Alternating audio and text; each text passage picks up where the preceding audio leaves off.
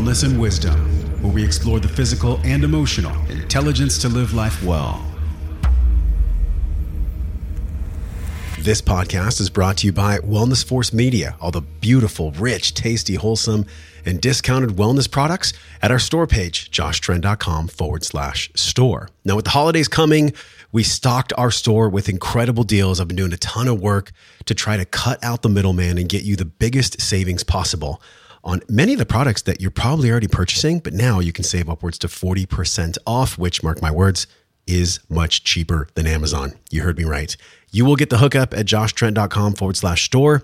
Your support purchasing products that are healthy and give you vitality and energy that you're already purchasing. You can just now get them for an even bigger discount at joshtrent.com forward slash store. This helps to support this podcast. As you know, this podcast is delivered multiple times per week for free. So when you support yourself and support the people you love and save money, it's a trifecta win. It's a triple win for all of us. And you get to be well and healthy in the process. joshtrent.com forward slash store. Get everything and anything for your physical, mental, emotional, spiritual, and financial wellness. Hi, podcast world. It's Josh Trent. You've made it to the Wellness and Wisdom podcast. If you are just joining us for the first time, this may or may not be the best place for you to start. Today is a special re-release from the Doctor Nikki Siso podcast titled Legends, Be Free from the Trappings of the Mind with Josh Trent. This is where Doctor Nikki and I go deep into E I, emotional intelligence, and the trappings of the mind, the shadows, the unconscious competence. All the things from being a victim of our own intelligence to the intentional sedation of society. We cover on this podcast what it takes to overcome opposing forces, build resilience to challenges, and become our most powerful embodied selves. Make sure you listen to Legends with Doctor Nikki wherever podcasts are played. And also, if you love this podcast, leave us a review, joshtrent.com forward slash review. Every Friday, I deliver a interview that I was on where the host really connected their head to heart. They asked powerful questions, and really it was worthy for your time, for your energy, and for you to be able to get motivation and inspiration about your physical, mental, emotional, spiritual, and financial nourishment that you signed up for here on planet Earth. Let's drop in with Doctor Nikki. Josh Trent, I'm so excited. Thank thanks, you. For, thanks for being here. Uh, thanks thank for coming you. to the home. I'm so grateful you offered your home. Yeah. The studio. Well, this actually, awesome. Technically, it's not my home. It is the, the recording studio. But Got it feels it. like a home because I'm here almost as much as my regular home. Nice. So you have the Wellness and Wisdom podcast. You've published over four hundred sixty episodes at this point. Yeah. And then a bunch of them we didn't number. So it's closer to five hundred. Amazing. Yeah. What's your driver? The driver? Yeah. The driver for me is my own humility for the things that I still need to learn. Mm. Yeah, that's the driver. And then by me sharing that, you know, the intention is that it opens up that spaciousness for others where we can just be like honest about what we still have to learn, about the wisdom that we have acquired, and and, and share that with authenticity. Yeah. yeah. It's one of the things that I really honor about you listening to your podcast is that you are a way shower by being a way seeker. Mm. In other cool. words, you are an exceptional teacher because you are an exceptional student. Thank you. You stay in that mindset of always wanting to learn. I'm definitely a student. Yeah. Yeah. Yeah, it really comes through and it's beautiful. Thanks. Yeah, I appreciate it. You guys, if you haven't checked out Wellness and Wisdom, it's a must, a must. So part of uh, that expression, it was part of your... Um, purpose, it sounds like, and, and your message that you're getting across on that podcast is um, this concept of a pentagon of wellness. Can you share what that looks like? Yeah. It, you know, you, we've all seen the old barns or just a house in general. It has a roof and then it has two walls and a floor. And I feel like this is my house, you know, this is where we live. And so the pentagon for me has just been this consistent learning curve of how am I showing up and what am I actually doing for my financial health, for my spiritual health, for my emotional health, for my mental health, and then also my physical. So those are the five parts of the pentagon. And of course, I have to give credit to a mentor, right? Paul Chek was the one that had the wellness quadrant. And, and that was all of them except for the financial. And the biggest learning curve for me here on planet Earth has been the financial piece because it's easy if we were funded. Like if, if you and I were a trust funder and we had like one hundred K coming in every month and we could just do whatever we want, I would think it would be actually an insult to society and ourselves if we didn't manage the other four. But there's a learning curve in life, and that is we have to, we signed up to be here on planet Earth. We have to take care of our financial health. And the demands of our financial health, they they are really a, a reciprocation of what we're putting out of service and also how we're not selling ourselves out. And I think a lot of people sell themselves out. And so there's some serious wisdom to learn with the financial, because really the financial affords the other four, our capacity to nourish the other four. Not all the time, but mostly, because we're here in the three D world with responsibilities and rent and, you know, the the cost of producing a podcast and, and everything else. Yeah. And if you're financially stressed, it makes it very difficult to be uh, high level in all those other four areas. Yeah. It, it makes it just more challenging if you have that burden of, I, I can't, you know, survive or, or afford my the roof over my head. Yeah. There's like an existential stress that I think a lack of financial health, it, it constitutes this almost background tension that I think the most of our country feels. And that's actually how people get mostly controlled.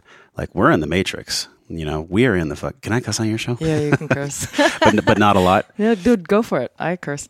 We're in the fucking matrix. Yes, we are. We're in the fucking matrix. And so in the matrix, when my amygdala and when my physiology is hijacked by the news or fear of financial stress or fear of not having enough, that can make people act from scarcity. And anytime I've ever acted from scarcity, which I'm not batting a thousand, but I, I feel like I'm well further along the path.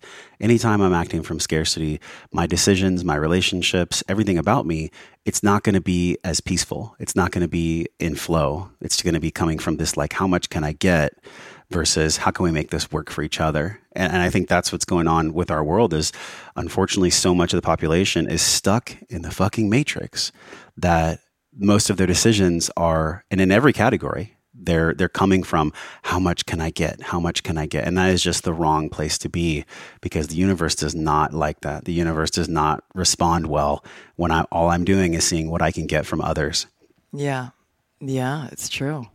It's a bit of a catch twenty-two though, because in order to make finances, I believe that you have to have these other four quadrants in check, like your yeah. your, your spiritual connection, your your eating well. You become a clear channel to to receive the messages, to be guided, right? You you need all these other four to be in yeah. balance in a way. Not need. Some people make great money without them in balance. Yeah, but then you can see it like.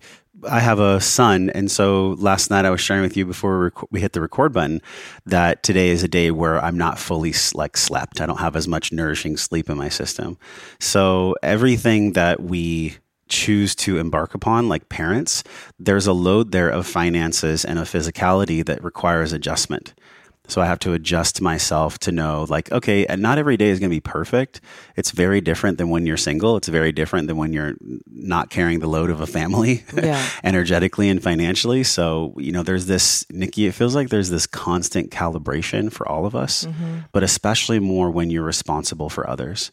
You know, when you maybe pay a staff or support a family, like the the way that it feels energetically, it, it requires a stronger back. It, re- it requires more emotional resilience, and it requires a lot more inquiry. You know, like the recapitulation stuff we we talked about on the phone, and and there's so much that goes into uh, being able to handle it all, right? Being able to to thrive through it all. Yeah, it's true.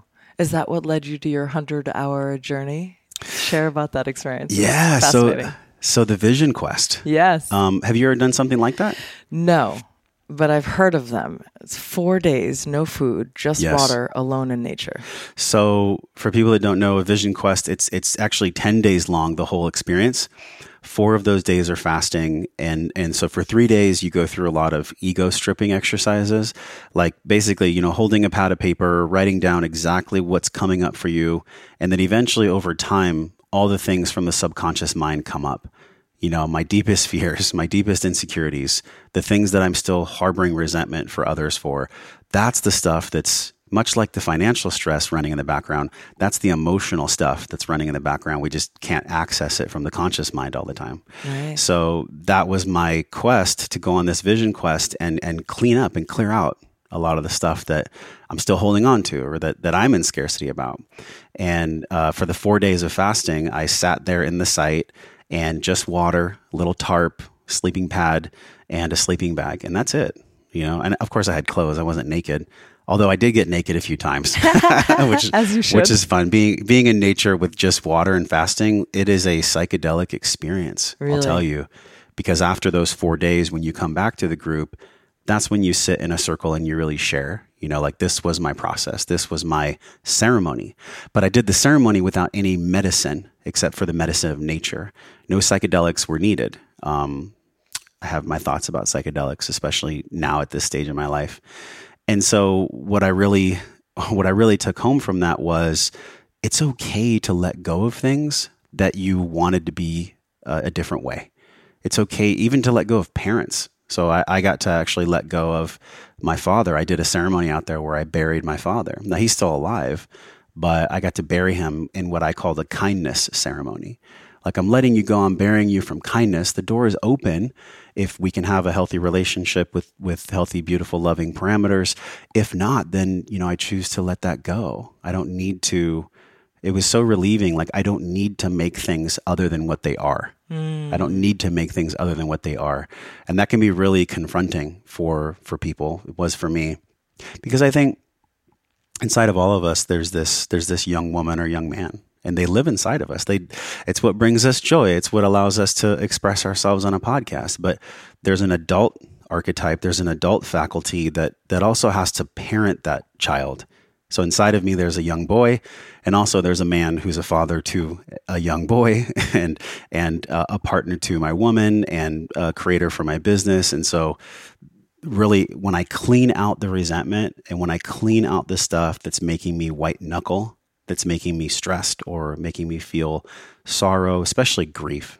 I think really why most people go on a quest is because they're seeking relief from their grief. They just, they want to let go of grief, but you know, they haven't exactly, quote, figured out how. And that's the paradox, because I can't use my mind. I can't use my intellect to release a emotional or spiritual issue. It just doesn't work.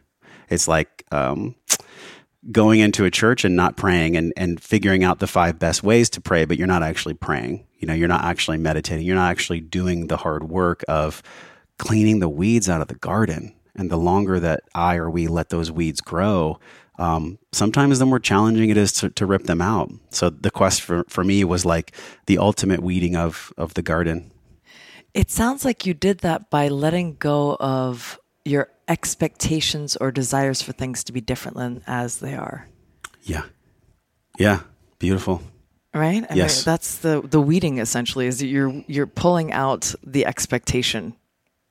Oh, this is so good. Well, I, I hear you, and I'm going to add a plus sign on top of that. Okay. Because I have I have the experience to know that if I if I force things, and it's so funny because this year on two twenty-two twenty-two, yeah. I I let go of the podcast Wellness Force, which was my old name, and then we brought in Wellness Wisdom, and I thought, oh, what what a cool.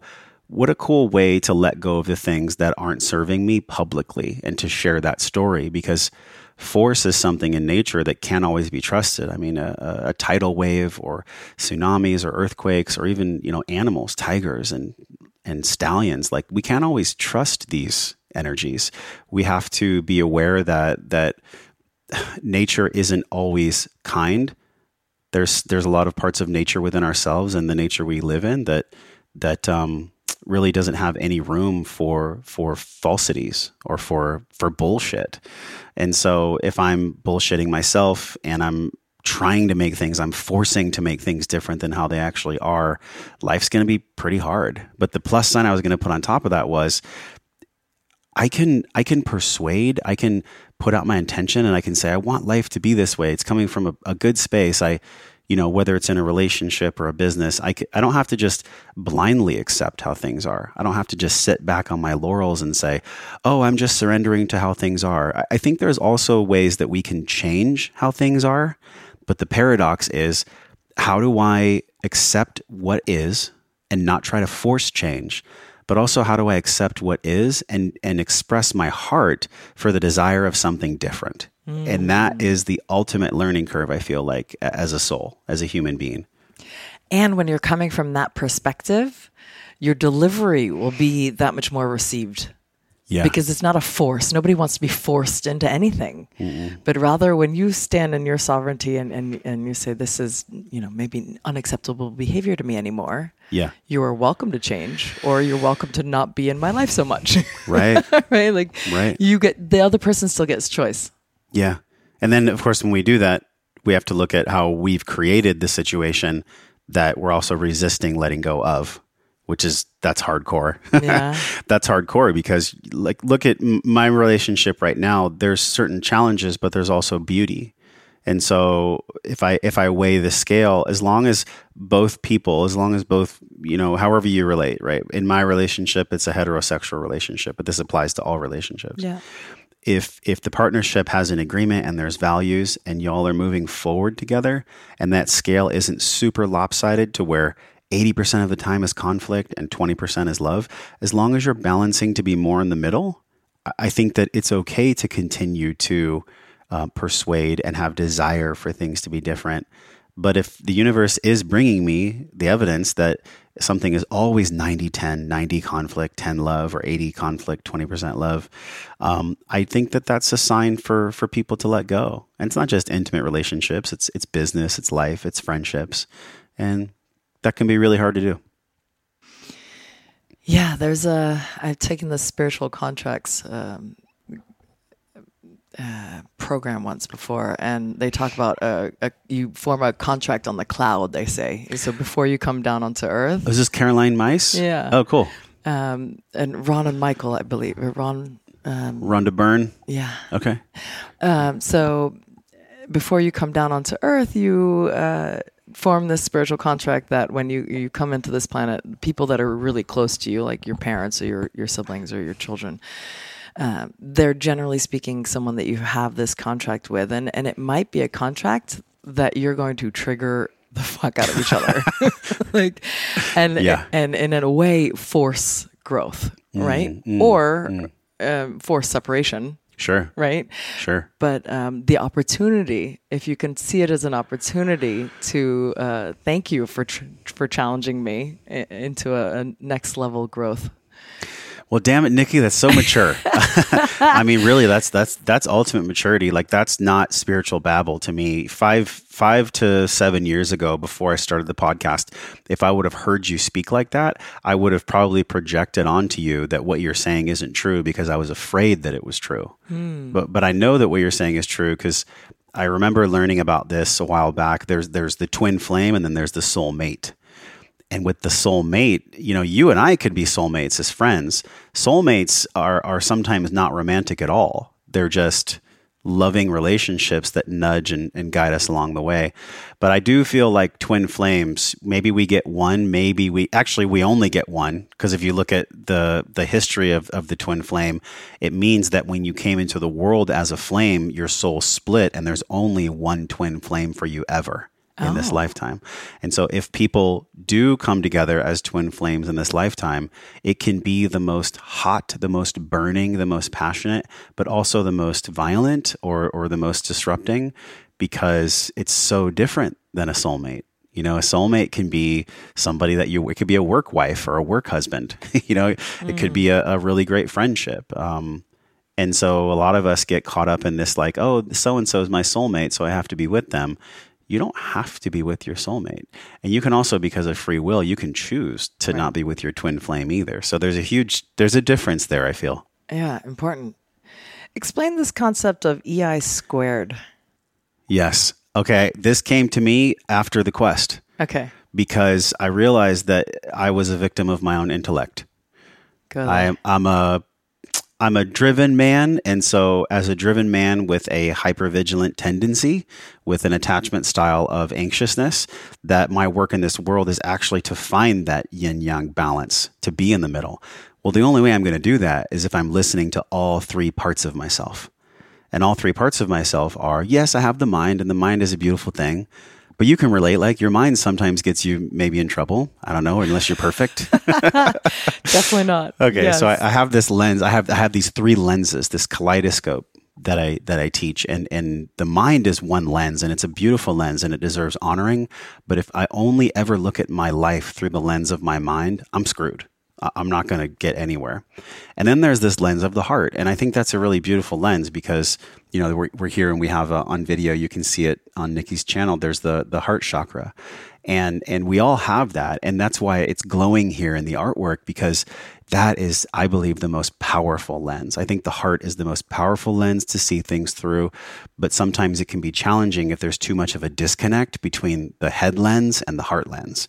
Uh, David Hawkins talks about the space between our head and our heart, for most people, being the biggest space in the world, even though it's only like a foot, you huh. know, or, or eighteen inches. And then the third lens is the lens of our soul. That, that I believe is the lens of God. It's the lens that we don't understand. It's the lens that whispers to us. It's the lens that we all know is there, but we, we can't always put words onto it. It's it's the intuition, right? It's not just it's not just the the instinct. And so this alignment of emotional intelligence and emotional inventory, that's why it's E I squared or emotional intelligence squared. There's an inventory that my mind creates. There's an awareness and, and a uh, an understanding of the world that my heart creates. And then there's a guidance from my soul that's truly connected to God. And I don't think that God is a bearded dude in the sky. You know, I think that God, God, God is, is this omnipresent energy that, that really doesn't have a sex. You know, I, I think when it comes to the universe, there's no such thing as gender. Um, but I think there's archetypes we understand, like, you know, God, the the Father, or Earth, the Mother. I think those are archetypes that are easy for us to take in. And so this this E I two is really emotionally intelligence, emotional intelligence squared, because it brings a whole new level of understanding to how I live my life if I choose to do the work and make sure that all three of those lenses that I discussed are truly in alignment. And it's easy for, for me, it's easy for any of us to bullshit and say, oh yeah, they're totally in alignment. I'm listening to my soul. I have an open heart. I'm working on my mental health. But a lot of times what happens is the mind is so powerful, and we live in a world that really celebrates the mind and only the mind, that the heart and the soul lenses can get clouded, and they can be really false, false. I don't want to say false prophets, but they can be deemed as false prophets or deemed as, as the lenses we quote should not look through. When really the majority of people, I think, are only looking through the lens of their mind. And meanwhile, inside of us, inside of all of us, there is an ocean of feelings and emotions and capital T trauma and lowercase t trauma that is guiding everything. And the mind is there just smashing it down and saying, oh, well, I know you're giving me this sensation. I know you're giving me this guidance, soul.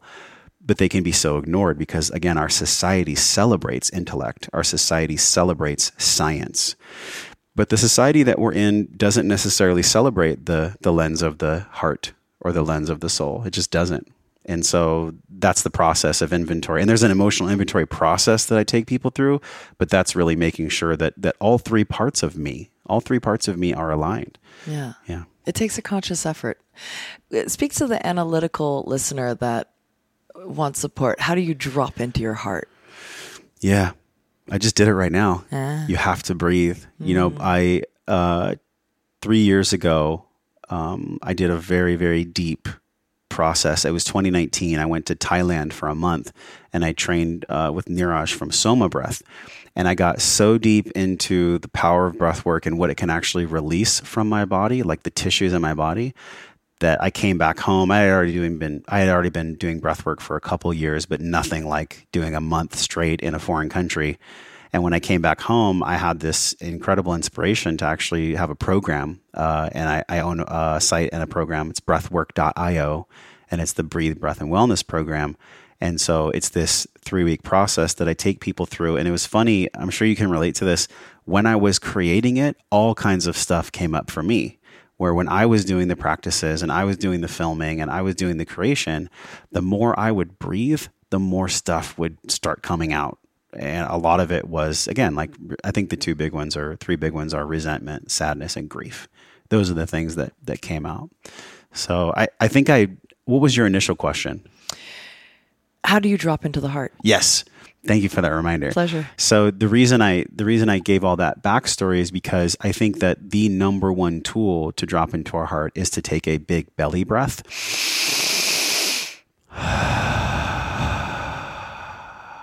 And really extend the exhale. Because when I extend the exhale, it gives me spaciousness to be, just for a moment, over to my parasympathetic branch of the nervous system. And when I'm over there, and I'm sure you've talked about this on your show, the the vagus nerve and parasympathetic and sympathetic. So just a, a super quick mini class. The parasympathetic is what is accessed primarily by the, the hard wiring of our amygdala and the vagus nerve. And that's what pushes us over to be in peace, to be in relaxation. I don't know if it's actually possible long-term to have, quote, an open heart if you're constantly stuck in sympathetic, which is like the fight, the flight, the freeze, or the fawn. You know, there's many different ways that sympathetic comes online. And so how do we open our heart? We open our heart by taking as many belly breaths with an extended exhale as we need. And then from that space, things can come back into alignment with the E I two, right? Making sure that my lenses are, are centered. And then from there, it takes courage. You know, just because you're aligned doesn't mean that you're always going to speak your absolute truth. You also have to have courage.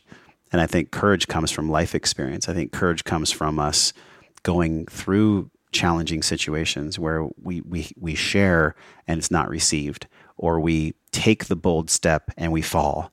I think it's that constant process of sharing and being vulnerable and, and really speaking what is the truth for us, and also not shaming ourselves when we haven't when we haven't garnered the courage to to say things.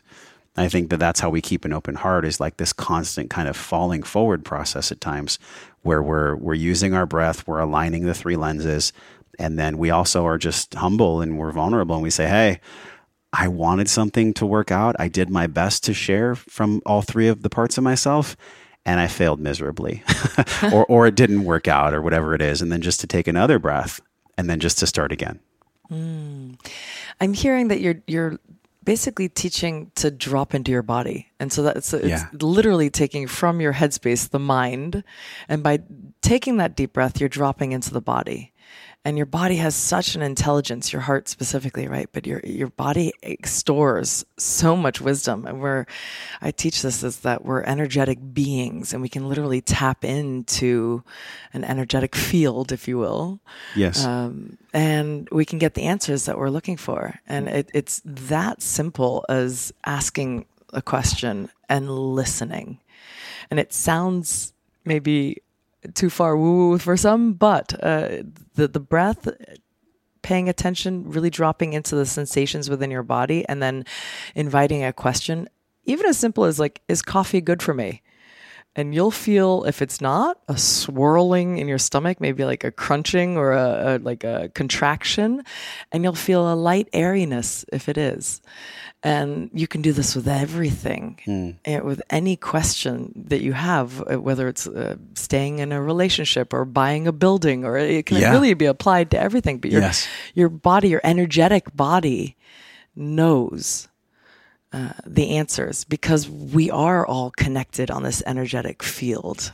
And, and when you when you get to that level of uh, understanding, and it, it's not even, it's not anyone's above, it's just a matter of tuning in and realizing that this vessel is really powerful. You just have to learn how to use it and tap in. And, you know, the secret kind of got us there a little bit. Like, we just start opening, realizing we're we're an antenna. We've got yeah. like, like, remember those rabbit ears? Sure. Back with in the, with the foil on them. yeah, you gotta kind of like fine tune them, right? Yeah. And, Um, and, and the way to do that, to really get clear, is, is through what we started with, the, the nutrition and feeding your body well with clean organic food, um, doing your breath work and your meditation every morning, cleaning, clearing that mind, settling it down, like all the different, getting in nature for a hundred hours of, yeah, yeah, you know, and, and then you become this really clear channel, uh, clear vessel to to get the messages.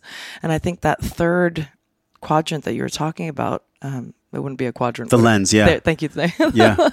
um, the third lens would, uh, you can really tap into at that point. Wow, you just shared so much. I love that. I really love that. You know, this is why I love podcasting, because I've never had this thought before. Okay, good. And, I, and it feels true in this moment. So we'll see.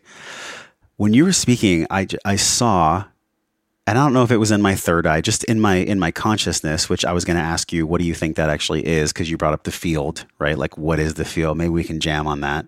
But I was I was thinking this thought, and I noticed that it, it felt real for a moment. And that was, there's there's these three big stages that I feel like we all go through as human beings in the way that we uh, adapt, in the way that we course correct. And I think one of them is like, we're just doing the daily stuff. We're kind of going through the grind. You know, we're attending to our responsibilities. We're, we're doing our daily breath work. We're doing our, our daily sharing, our, our daily recapitulation, our, our daily nutrition, our daily stuff. And, and it's really like more proactive in nature. And then I think we get inspired either from pain or pleasure, and we go to like the next level where it's like, okay, I'm going to do a vision quest, or I'm going to become a, a, a P H D, you know, I'm going to do these things that are totally outside of the norm, of the normal lens of proactiveness, and I'm going to take it the next level. And then, of course, we can't stay there forever, because I think we should spend most of our time in that first level. And then for some, they, they have such a hunger and, and such a desire to grow, or such a desire to connect with what is, that they'll go to the third level, and that might be intense holotropic breathing, or doing a plant medicine ceremony, or doing like a two-week intensive on N L P, going going beyond that second level. And of course, if we spend too much time there, then we're going to burn out. So I think it is this kind of constant sine wave where it's like, maybe we spend the most of our time here. Maybe sometimes we're here at level two. Maybe occasionally we're at level three. But unfortunately, this is what most people in society They, they fall prey to, and that is, you need to do more. You know, the, the dragon of doing more, more, more, more, more. And I've definitely fallen into that. So I feel like if we look at life as a sine wave, we spend most of our time in level one doing the daily practices that are amazing. And by the way, you don't have to do level one. Maybe some people never even do one, two, or three. They're at zero. they, they don't even do the three levels. And so I was just feeling that when you were speaking, like, wow, where am I? Where am I actually spending my time? Is it at, is it a consciousness level one? Is that at consciousness two or three? Because I only have so much chi to give. You know, there's only so much life force energy inside of me. So I have to be, not have to, I, I really have a desire to be mindful about what level of consciousness and spiritual growth do I allow myself to stick at, knowing that if I always mash the gas pedal down, there's going to be some kind of disease that manifests. Or if I mash the gas pedal down halfway and I never brake, there's going to be some kind of disease that manifests. So mm. I, that's interesting. I was just feeling that when you were talking. Huh, I can speak to the disease manifesting uh, with type one diabetes. I uh, was very impulse driven. Yeah. And a pleasure seeker, that combination is a dangerous one. So any craving I had, I satisfied. And, uh-huh. and um, yeah, and I definitely like the sweetness of life. But uh, so yes, I, and, and, and on that note, if your body is breaking down in any way, it's talking to you. It's telling you to it's, go to level one. Yeah. Yeah. Or maybe three. Maybe, or maybe three temporarily. More exploring yeah. to do, and yeah. yeah, but you can you can go too far in level three sometimes. I mean, I call it one foot stuck in the spirit world. You can tell people who've done a little too much plant medicine. Oh yeah, where they're like, "Hey brother, let's do a forty-five second hug," and I just want to share with you about what's happening to my aura right now. I'm sorry, my crystal is fifty pounds that I'm wearing on my neck. Yeah. Oh, don't mind my white cape that's flowing in the wind. I'm just on a mountain. Like there's just, and that to me is is.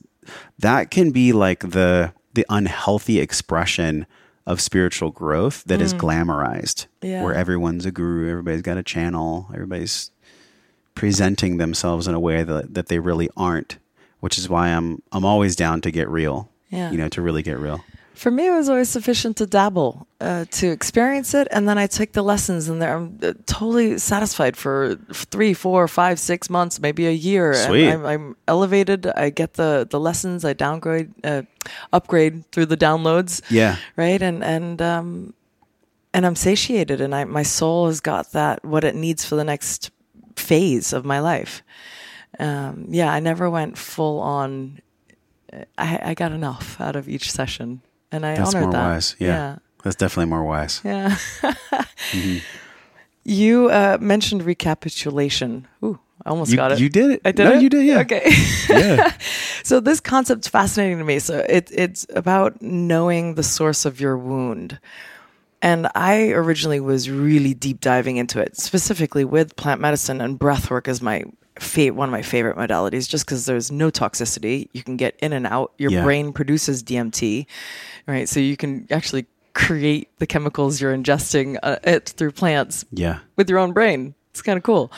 Uh, and I was on this quest to really explore and deep dive what's gotten stuck in my body. What is the ancestral trauma that's been passed down? I'm um, second generation Holocaust survivor. Um, wow. So from, yeah, so it's trauma passed down and passed through. And uh, unintentionally, obviously, my mother couldn't have loved me more. And she was a hurt soul. She didn't get her needs met. And so that um, manifested as um, anger and, and super critical, um, very judgmental of her, her surroundings and me included. And um, so I went on quite a long journey, I would say the last twenty years, two decades of trying to get that out, because then it ends up, it ended up showing up as a harsh inner critic of my own. And that, that initial environment of hypercriticism led to me being a hypercritic. Mm. And I noticed, I realized that I was dimming my light and I wasn't shining bright like I, I was capable of, and I was stopping myself. So my point of sharing all of that is there was part of me that really needed to understand the root, right? And to get to the, the cause. And now my, now that I've seen it, I feel like I've gotten it out of my body. I, I've done enough ceremonies to where I've, I've witnessed the, the pain. So you think? Poor, right. Of course, there's always more. There's right? always more. There's always more. I can yeah. always peel the onion and get to another layer. Yeah. No question. It's in my D N A.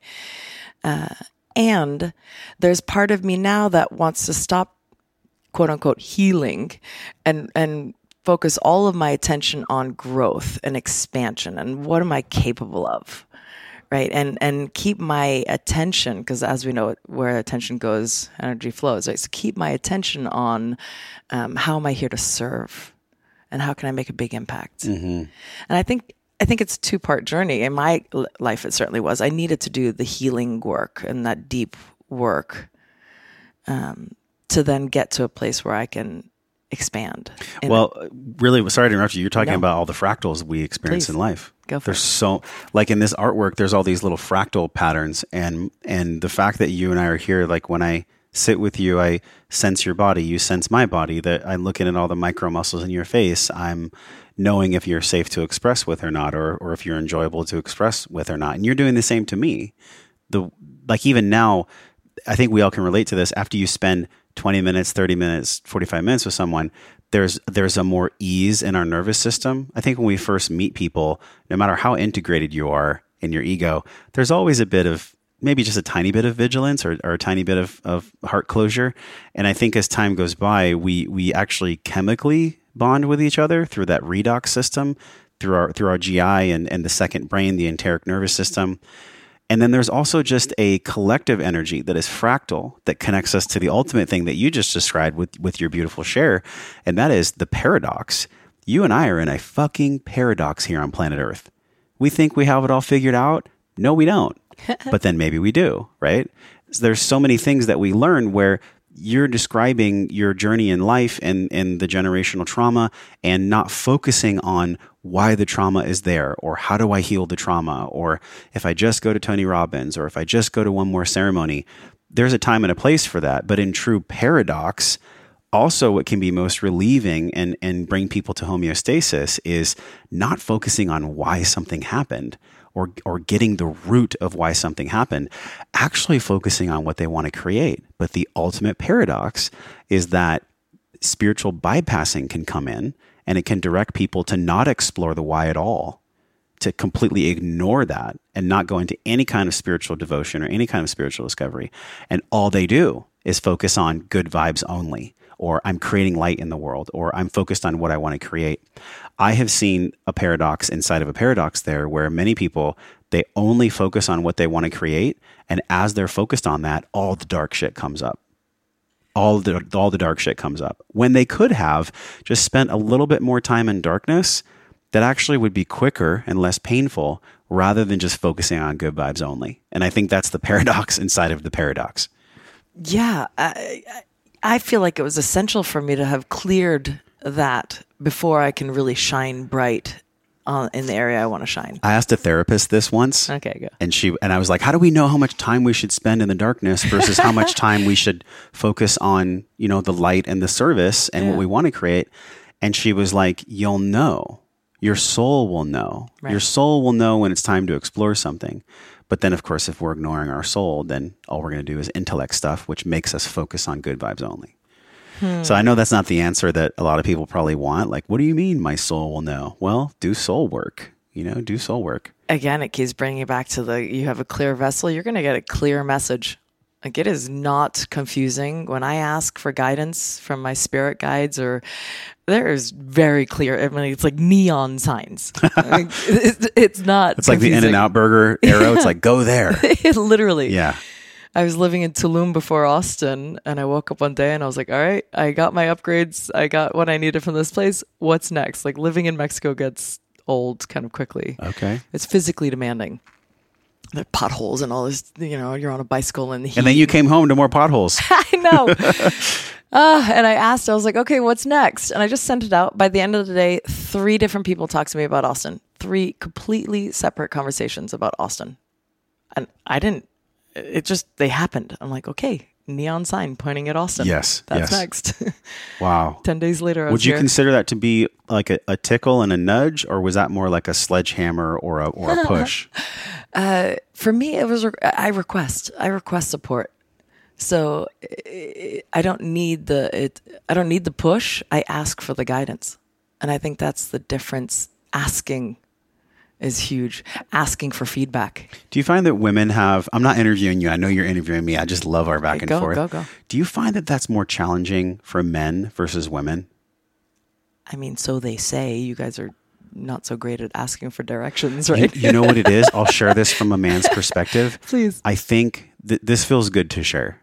I, I have a sense that because of what I talked about earlier, the Pentagon, especially, you know, myself as a father and, and supporting the family financially, the, the capacity for us to switch between hunter and um, executioner is so challenging to go over to the side of heart openness and softness and creating a container to, for a woman to be held.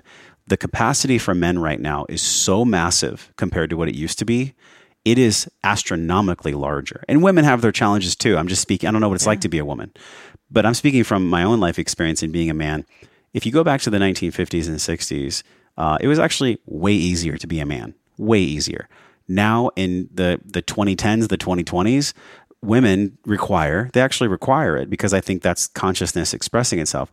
Women require a man who can cut with a razor, hunt, kill, bring back food, make the money, carry you up the stairs, play the guitar, read poetry, hold space for you, do emotional intelligence work. I mean, the, yep. the the ticks on the box for men are so vast compared to what they used to be. I think we're all just having a gut check moment as men and being like, huh? How do I do all of this? Yeah. How do I fucking do all of this? What we need, what I need from the feminine is we require softness. Mm. We, our world is so hard. There is so many things that we have to, quote, do in order to be successful or hold the space for ourselves, for our families, that the most powerful thing that that a woman can do to support a man is actually like tune into that beautiful, nurturing, loving, sweet nectar that's inside of all women. And it's this um, this nurturer. And of course, men can go into that too, but but that's really what we need. We need a fundamental shift where, you know, you yourself, like you run a business, you have a lot of things, but you also do work to, you asked me, you're like, how do you be in your heart space? So there, there's a genuine curiosity that that you're asking, like, how do I live my life well? And in relationships, I think every woman gets to ask, how do I support my man and be soft for my man so that I can give him that feminine cooling that he needs from the world that is really raising his temperature? You know, th- there's a lot of boxes that men need to tick. So we need women, we need y'all, and y'all and y'all need us in certain one hundred percent ways, right? It's, it, there's beauty there. And and from the opposite perspective, women are now being called to be the providers. It's I think it's sick. I don't like it. I really don't. It, it's actually pulling us into an unnatural state of like providing the money and uh, forcing the action. And, and it, it actually doesn't feel, com- we can do it. You can do it. We're you're, capable. You're, you're absolutely capable. But it, it, it, it's not, I don't think it doesn't, it's not what I want to do. Yeah. I want to be in flow. I want to create loving spaces. I want to share wisdom. I, you know, I want, to, I want grace and ease, and to create this loving, heart-centered space. Yeah, that's my natural spa- space. Yes. Oh my gosh, this is really good because I've heard David Deida talk about, you know, the, like the man. The man has to be an oak tree. An oak tree provides shade. It holds the space. It, it can handle storms. It's emotionally resilient. To the degree that the rest of my life is taxing my capacity to be emotionally resilient, I have to be honest with my woman about the cooling that I need. And if I'm being honest with my woman about the cooling that I need and I'm not receiving that cooling, well, then I can't hold as much space for her. I, I can't, it's not a transactional relationship. I think it's a, it's a nature-based relationship. Yeah. If, if um, one of my mentors, Paul Chek, he, he calls this successful white woman's disease. Ah. Where, where, like, and it could be any nationality. It doesn't have to be white skin. It could be any skin color. But, but a lot of times, because of our society and because of how roles are so rapidly shifting, I don't believe that it's the woman's nature to go hunt and kill and take care of the kids and make sure her man's not playing video games. Like, this is not what women are designed to do at all. It, they're not. And, and a lot of what I see that confronts people is, maybe in relationships here in Austin that I've seen, like a woman will be a coach that's like making a million dollars and her man is actually just supporting her. And I, I've seen in these men, two men specifically that I know, um, the struggle that creates in them, you know, because as men, it's, I think it's in our biology to provide, it's in our biology to, um, to hunt and to bring things back and to, and to put our arms around our family and to put our arms around our woman and say, I got you. I, I got you. Not because I have to, but because I fucking want to. Like, it's expressing through my being. I just want to provide for you. And in exchange for that, in, in natural nature's reciprocity, in the same way that gravity pulls water down a, a mountainside, I think all that men require is is softness. Softness from their woman. What does that look like tangibly? Like, what's one thing a woman, like your woman, does that you feel like, ah, oh, thank you? I hope you're enjoying this podcast as much as I am hosting it and sharing it with you, and I have something else to share with you. Coffee. It can be our friend or foe. Some of us battle with coffee. I know I have, especially with caffeine. Well, I have a caffeine-free energy boost provided by nature's best to share with you. Real berries, powerful adaptogens, and extremely low sugar. This is my all-time favorite. It's the Organifi Red Juice. If you've been searching for a low-sugar berry blend that actually reminds you of being a kid and drinking fruit punch or Kool-Aid, but it's actually good for you, this is going to be a huge bonus for your nutrition. Rhodiola, cordyceps, reishi mushroom, freeze-dried berries, Siberian ginseng, lemon, prebiotic powder, and red beet. It's in the Organifi Red Juice. And they're offering you twenty percent off, which you will not find anywhere else. Just head over to joshtrent.com forward slash Organifi. That's O R G A N I F I, joshtrent.com forward slash Organifi. You get twenty percent off your entire order. So you can take these energizing superfood adaptogens to your family, to yourself, and let them nourish yourselves. Wow, you taste something delicious. Being healthy, being well does not have to be boring and does not I repeat, does not have to taste bad. It can be tasty, it can be nourishing, and you can save a bunch of money. joshtrent.com forward slash Organifi. Use the code WellnessForce. You get twenty percent off your order. What's one thing a woman, like your woman, does that you feel like, ah, oh, thank you? Sometimes, um, sometimes she has to be primed, so I might have to express to her because she's taking care of our son. So all day long, she's doing, doing, doing, right? So when I come home, she might not have the spaciousness inside of her to be to be soft to me because she she needs softness herself after taking care of our son and doing all the things in the house and everything else. But I think really the the, the way to open up everything is just to say, I'm going to take a breath and I'm going to share what I need. I'm actually just going to, hey, babe, really means a lot to me when I come home for you to hug me or for you to give me a kiss. or, And then for her, she might say, hey, it I can do that for you. It really means a lot to me that when you come home, that you relieve me of Nova, you relieve me of our son, so that I can like take a breath and do whatever I need to do. I think the the thing that I love the most is a gentle touch, like a hand on my shoulders, a kiss on my cheek, just a breath or th- breath or two together. That's that's big. And I think that the last thing I'll say is I think that any kind of resentment in relationships or any kind of unprocessed trauma, it can block that conscious communication. It can block me wanting to share what I need or her wanting to share what she needs. And that's a process, you know, it's a process to unpack that. Mm, I see this with all relationships. I'm just speaking from mine, but I think every relationship, there's a call for higher levels of masculine service. And there's also a, a call for, for feminine cooling. And that's not all women are designed to do. I'm not saying that women just need to be an air conditioner, you know, like, like, like y'all have your responsibilities too. Of course. So, so I, I think, and it's a deeper conversation, and I promise I'll be quiet after this, just for a moment. Please don't. Um, I, I feel like there is a there's a darkness in this world. There's a there's gender dysphoria campaigns. There's attacks on our amygdala. There's a, there's a real mental war coming to us right now, and it's confusing people. It's confusing little boys and girls about if they are little boys and girls. It's confusing men and women about what it means to actually be a nature-based man or woman. a nature-based man or woman. And I think there's a, there's a real dishonoring of God. There's a real dishonoring of of what we were designed here to be. And I think that needs to be honestly looked at by all of us, because I think that's what's creating the the disconnect. Yeah, I definitely want to go into this society's sedation, as you, you put it on your podcast. Uh, yeah, go there.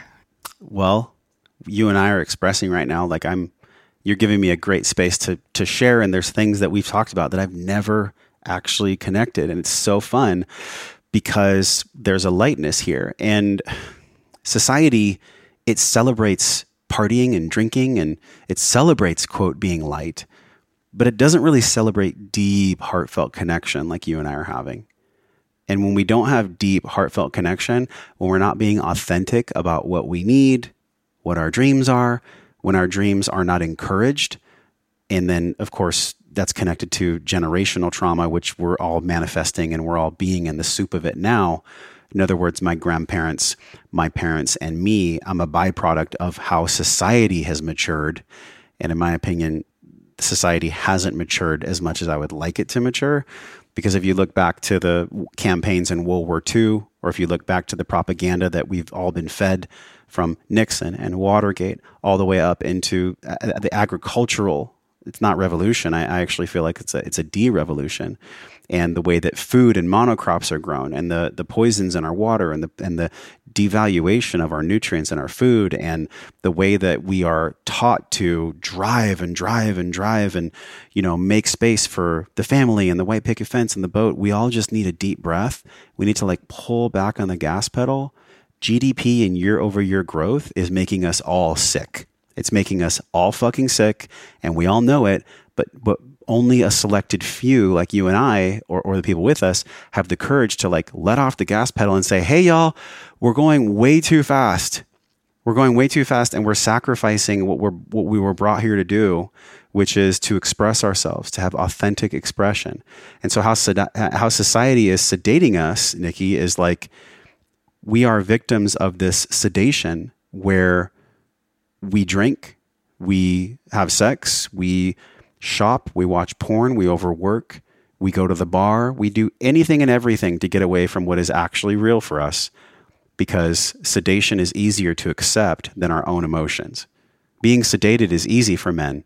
If you want to sedate a man, give him comfort. Give him comfort, give him porn, give him food, give him anything. And he will become a moldable ball of clay that is of no service to society. If you want to see the the result of, of society sedating women, look at the way that women have been treated for one hundred fifty years. They weren't able to vote. They weren't able to express themselves. They weren't seen as equal.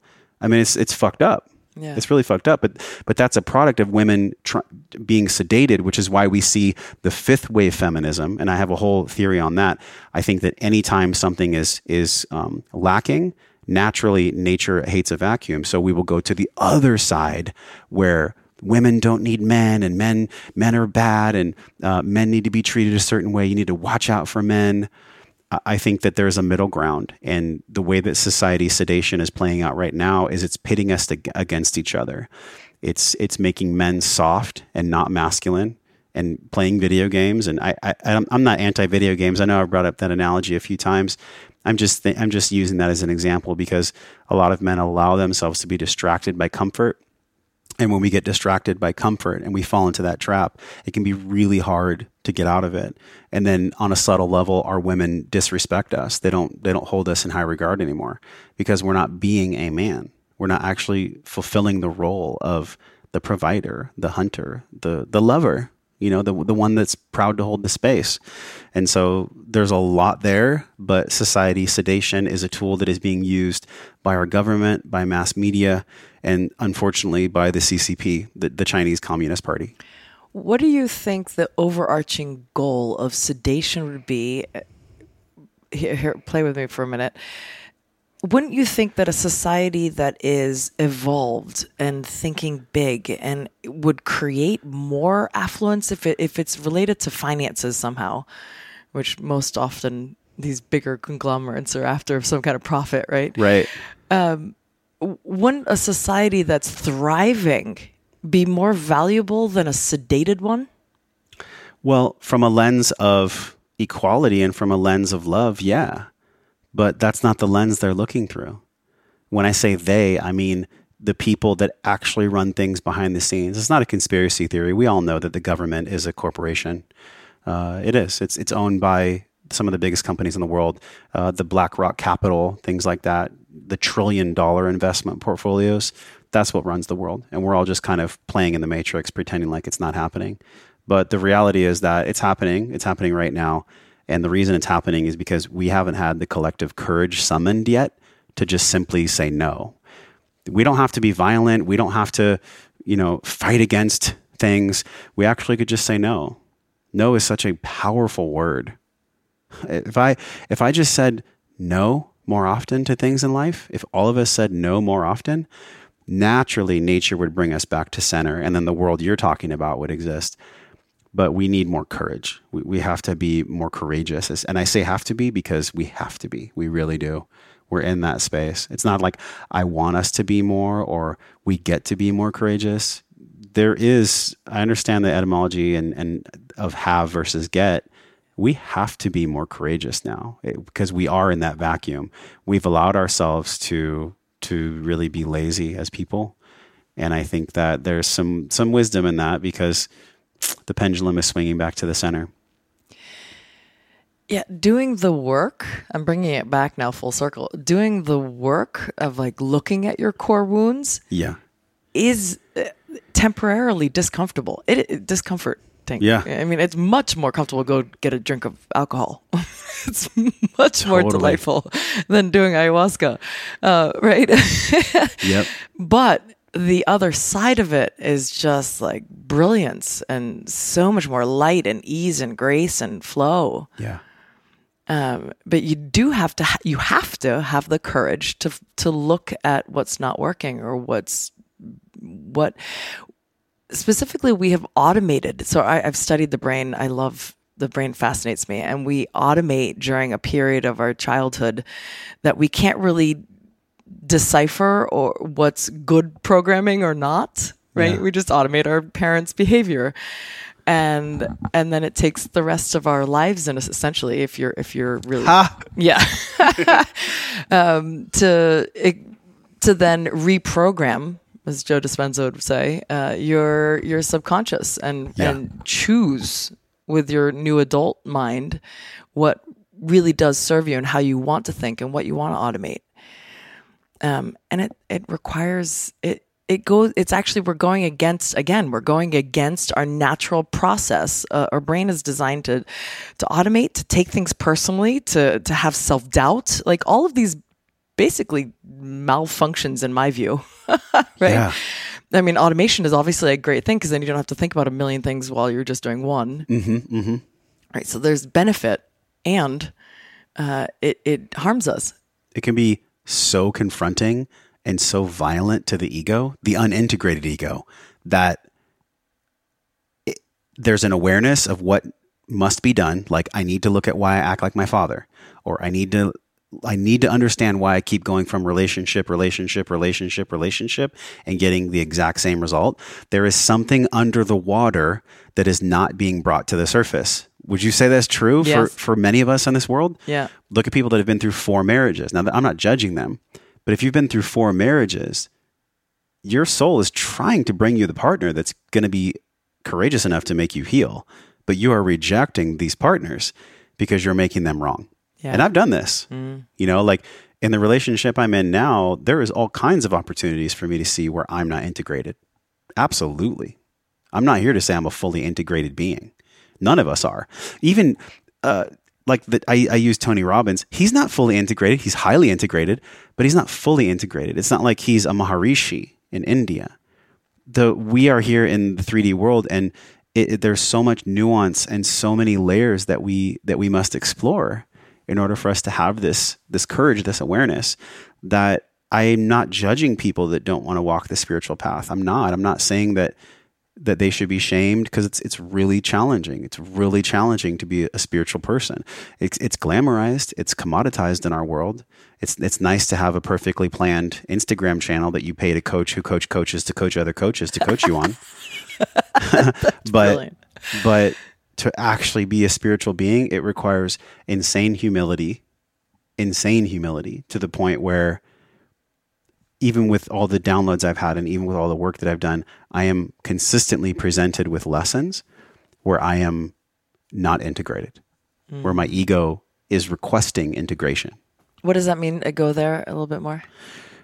Well, if if you look at, I don't know if you've ever been to the the Yucca Valley, there's a, a, a there's a beautiful sphere there. It's called the Integratron.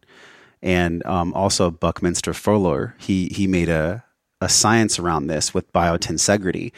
I think you've seen domes where the structure of the domes, they're all connected. I wish I had a, a visual, kind of like what's on the rug here. Everything's connected in perfect shapes.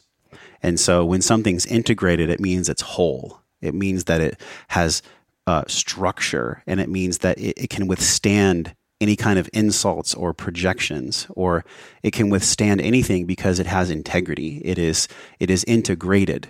So it is embodied with the lessons that it's learned. And I mean it by, by saying ego. So my ego is presented in my relationship and in my life opportunities for further integration, where I might have my little uh, biotensegrity dome, but there's all these little parts that maybe they're missing a, a piece, right? And so when my partner or when life brings me opportunities, I can, I can either have the humility and the courage to say, oh, all right, let me see this for what it is. I can apologize for the things that I've done wrong. I can stand for what I believe.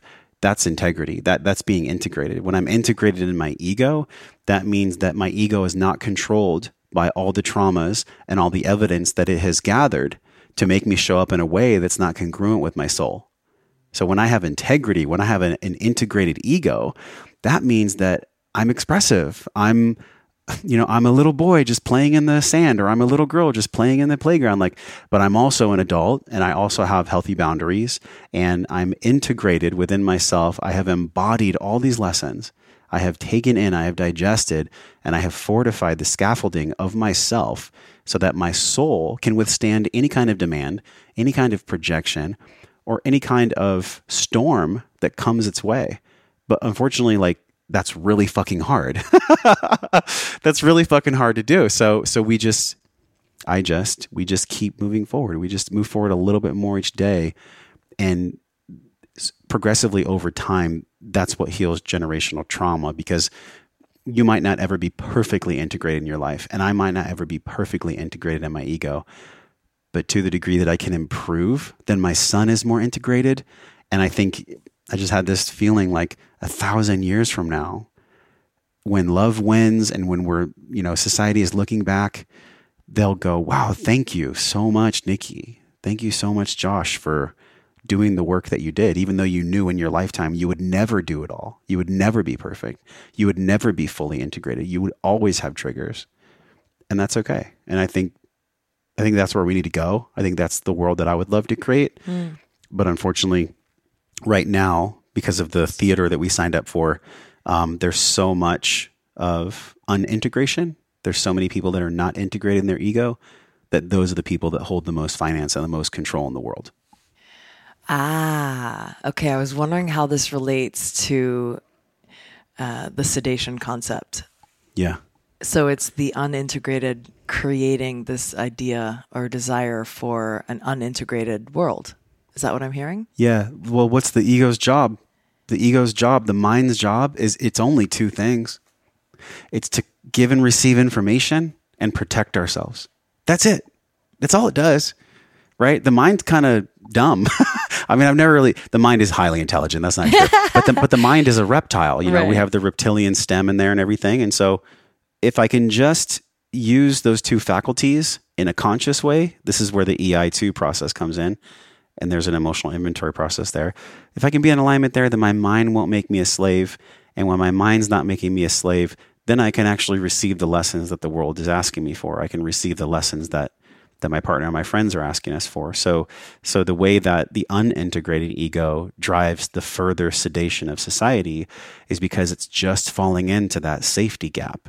If the brain splits and it gives and receives information and it keeps us safe, well, giving and receiving information is beautiful, but it has to keep us alive. I mean, the, the brain's primary job, our entire physiology is wired at the, at its core level to keep us alive, to keep us safe.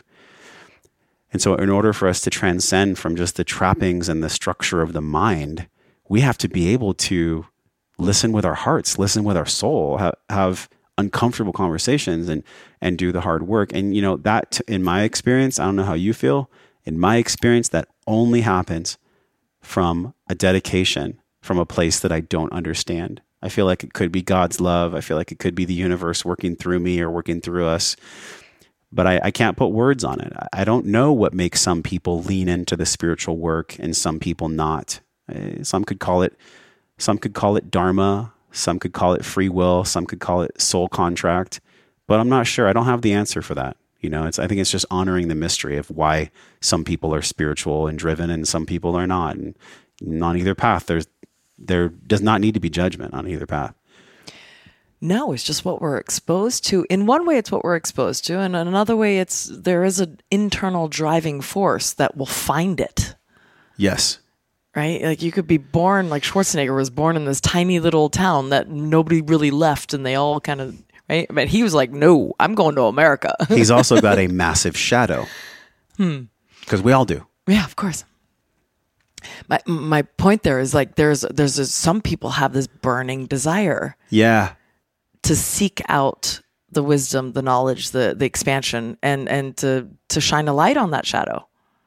Whereas others are like, I'll just ignore it with my sedation techniques. Like it's it's just a fascinating it's just a fascinating concept. Like where does that force, back to the force word, come from? Yeah. Is it within or can it be from external? I guess it it can be both. You know what feels the most true for me of all these conversations I've had and just sitting here with you at forty-two years old? I, I really feel like that that it factor or that thing that you and I are talking about, I think it is the expression of God or the expression of the universe. I really do. But not from a place of hubris where I'm just like, I'm a light being, I'm a warrior of God. Well, if you are, then you have to be willing to to go through the challenges of that too. It's not all love and light.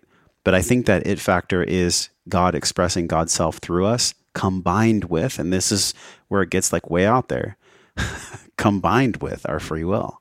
Mm. So I can have a soul contract. I can come in here to planet Earth. I can be a, a warrior for good. I can be connected to God. I can have a, a, a spiritual connection with a higher power.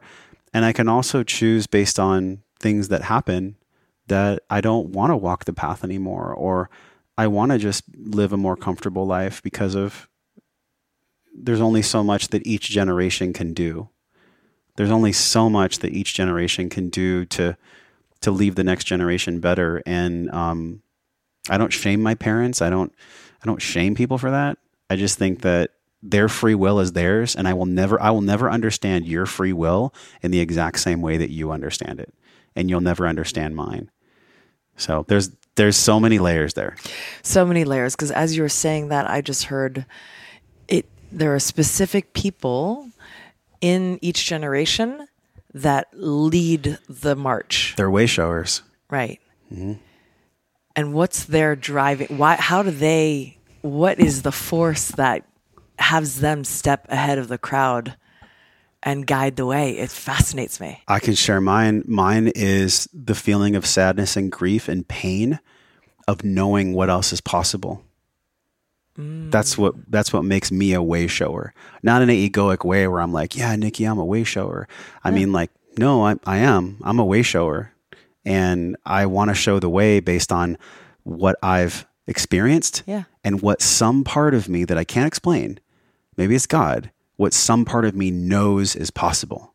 Yeah. That knowing of what's possible is what drives me through the dark. It's what drives me through all the things that that try to dim my light, that try to push me down. And, you know, maybe also it comes from a hypervigilance. I think, I think in order to be a way shower, you have to have resilience. You have to have resilience and vigilance, but then in true paradox, you can't let that control you either. You know, it's interesting as resilience is formed through hardship. That's right.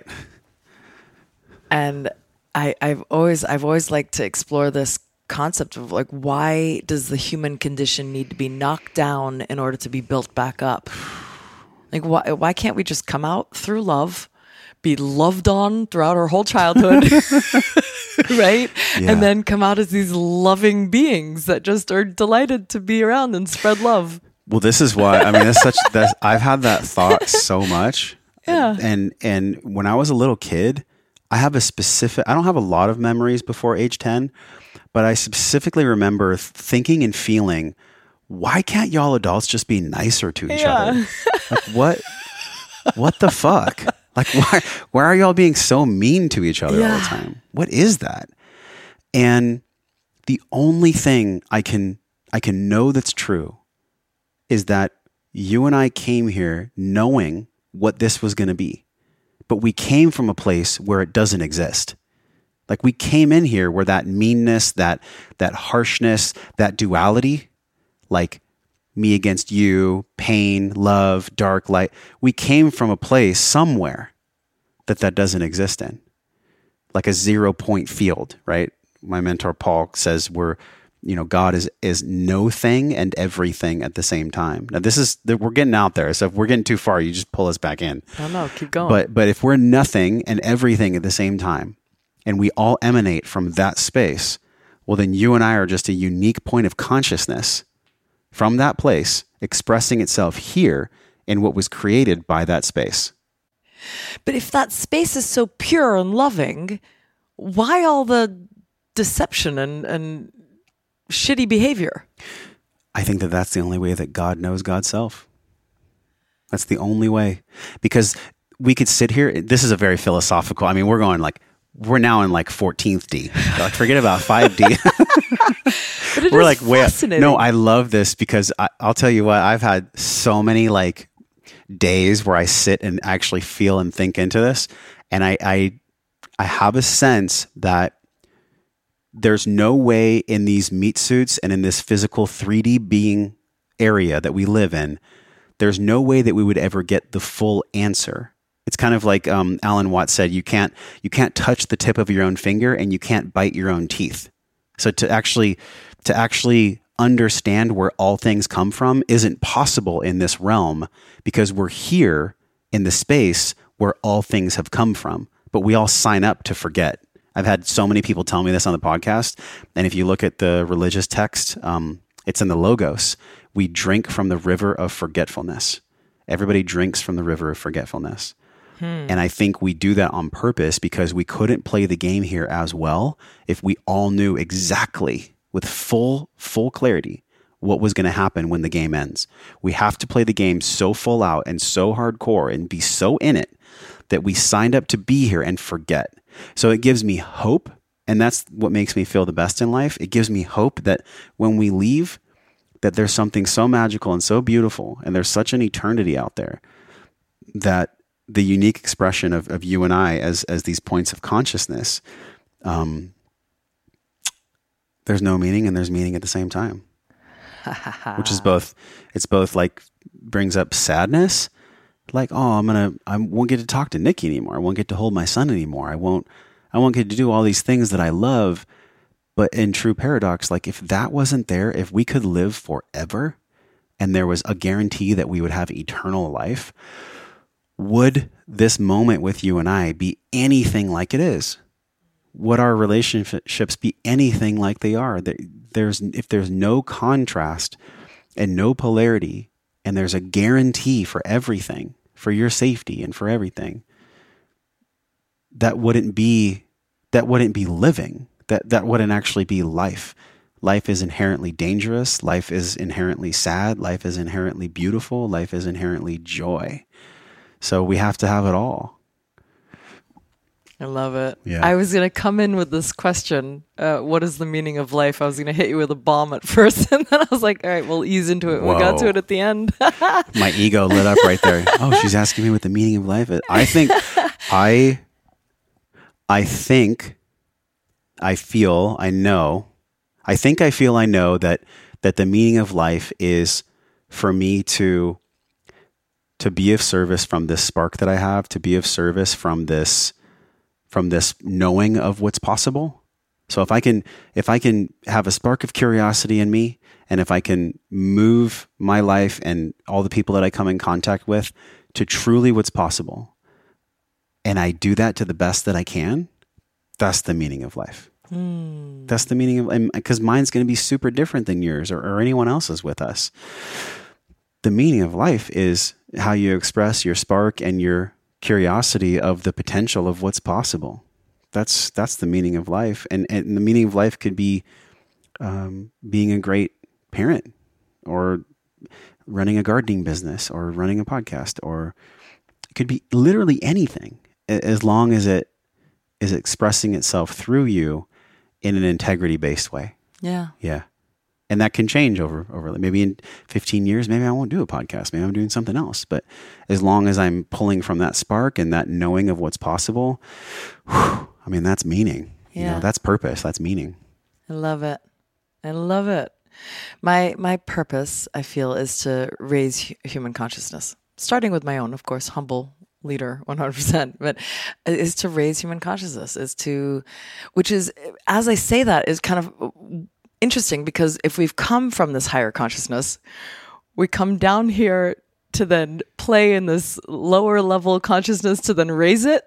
It's it's it's an interesting like oh, you get it? Yeah.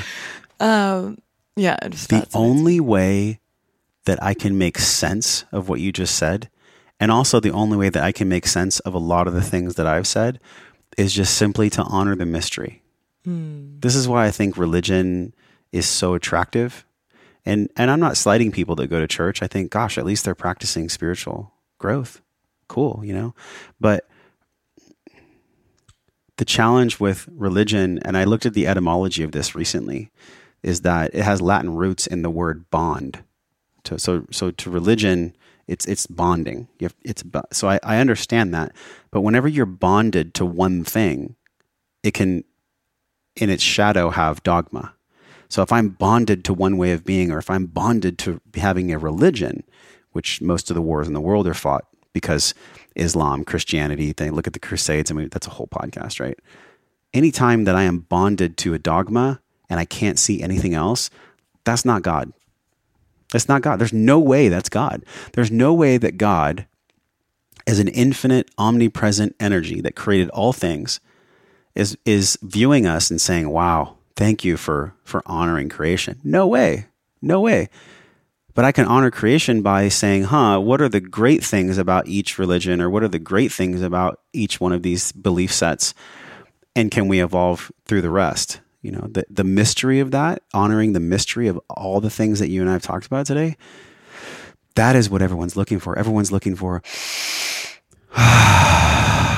Everyone's looking for that deep breath and that knowing that all is okay, and that when we leave here that we're supported, and that when we're, whatever happens in life, that we're supported, and we are. And if I choose to believe that, then my life here is more pleasurable. My life here is more loving. Now, if I don't choose to believe that, my life here is way more challenging. My life here, you know, I, I don't know how atheists do it, you know, because of it, no, truly, if I was an atheist, like, so there's no meaning to this at all. And when I die, that's it. Mm. Well, yeah, but if you're so strongly believed that that's the truth, then the very same logic that you're using to decipher how you navigate your life is exactly the opposite of what you're fighting against. So if somebody's an atheist, they have a full certainty that when we die, that's it and there's no meaning. Well, how do they know that? Most atheists will say, well, because show me the proof. Show me the proof that there's a God. Show me the proof that there's something more. Well, there is none. There is no proof. It's only what we decide. So if I decide that I'm going to look for the evidence in this world that there is God, I'm going to feel things through those other two lenses besides just the mind. A- atheists are victim of the mind. Most, I would say all, the, the whole path of atheism is purely intellectual. There's no spirituality in, in atheism, as far as I'm concerned, because atheism doesn't do that very special thing that you and I have been talking about, and that is honoring the mystery, honoring the sadness that we die, and having joy and gratitude that at least we're fucking here. Yeah. At least we're here, and at least we get to have this. Yeah. Yeah. Last question. If little Josh were sitting next to you right now, what would you say to him? I don't think I would say anything. I think I would just hold him like I hold my son. Hmm. And I would, and when he looks up at me, I would just, I would might say something like, I got you. Or, or I would say, you know, everything's okay. I got you. Everything's okay. That's what you want to leave no, Nova with? Yeah. Because that's what he's going to leave if he wants to have kids, his kids with. If I'm okay and he knows that, and that's a huge question. If I'm okay, basically unpacks every single thing we've talked about. You know, that phrase, I'm okay. It's like, it's like reductionizing all the wisdom you and I have shared. But if he feels that from me, and if he hears that from me, if he if he sees me in that way, then then that's what he is going to be an expression of in the world. We've talked about a lot in the, the generational trauma that you've had through, you know, the, the Holocaust in your family, and the generational trauma that I've had through uh, my own father and my own mother. Like, it's not about shaming them. No, it's not about making them wrong. Like, shit, they brought us life. I'm grateful to my yeah. parents. Yeah, I'm grateful. Much. I'm grateful for them. Yeah. They brought me here, and we're the chosen ones. I don't mean that like in a cocky way. The fact that you and I get to sit here and have this conversation, and we get to live our lives in a certain way where we are supported financially and we're supported just to do this. Whew. I mean, that is the ultimate salve for anything that we have gone through, anything that's traumatized us. And so it's actually an honoring to our parents, and it's an honoring to our grandparents, and to our whole ancestral line, that we show up in this way, and that we're honest about things, because we have the capacity. We're the chosen ones because we have the capacity. We have the, we have the cameras, we have the technology, we have the connectability, we have the spaciousness where we're not spending eight to twelve hours a day just trying to get food. You know, we're, we live a luxurious life, you and I, most of us here, here in North America. And so there, it would actually be a dishonoring and a disservice to my parents, my grandparents, and my ancestors if, if we weren't showing up in this way. It would be a dishonoring. And that's not a, a judgment. That's just an awareness. Like, wow, look at all they've gone through to bring us here to, so that we could be here right now. Mm. Why, why would we not, why would we not be hungry for the truth? Why would we not want to, to live to that potential? Why would we not? That they're, they're cheering for us wherever they are. They're, they're wanting us to, to, to, to move towards that space where maybe they are. Maybe they're there in that space going, ha, you guys signed up for the coolest game ever. You know? Uh, a hypnotherapist once said to me, we, we came from peace. We're here for the drama. I was like, oh, wow. Oh, wow. Okay. That's powerful. That's next level. Yeah. That's powerful. Yeah. But I love that. I love, I love everything you've shared. Thank you very much. Thank you. Thank you. This was like really, really special. Mm. Yeah. I really enjoyed, I really enjoyed the questions you've asked, and It's been a long time since somebody sat and asked me such deep, intricate things. So huge honor to you for the way that you run your show and the questions you ask. Thank you. Yeah. That means a lot coming from you. Yeah. Thank you. Thank you. Thank you. You're welcome. What a blessing. Thank you guys for tuning in. Hmm. Thank you. Thanks for being with us today on the Wellness and Wisdom Podcast. I so appreciate your time. Time is our most valuable resource. And I am truly honored, with my hand on my heart, that you would spend it here with us. If you love this episode, please share it with a friend. Share it with someone who you think would really benefit and their life would become richer and better and more vital from the intelligence that you received. Now that you've become more intelligent from this episode, take your journey to the next level. Head over to joshtrent.com forward slash M21. This is where you're going to get a free wellness guide that'll give you a starting place, a guide, a framework for you to actually move forward from where you are to where you want to be.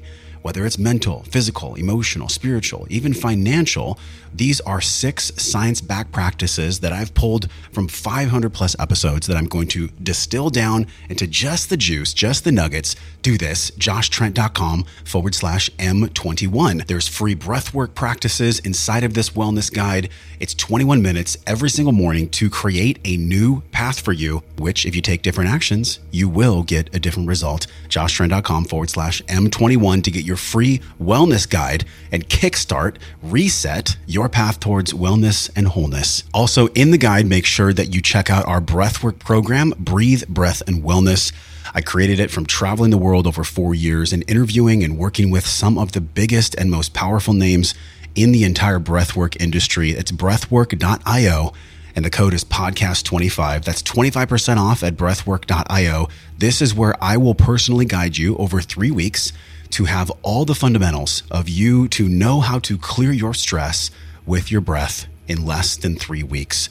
We've had students from across the world. You can check out some of the testimonials at breathwork dot io, where people use their breath to change their life and to change the way that their mind thinks and what they believe about themselves and the world, what's possible, what love is possible, and what new things are possible in their life for the road ahead. breathwork dot io, use the code podcast twenty-five, and I cannot wait to see you in the program.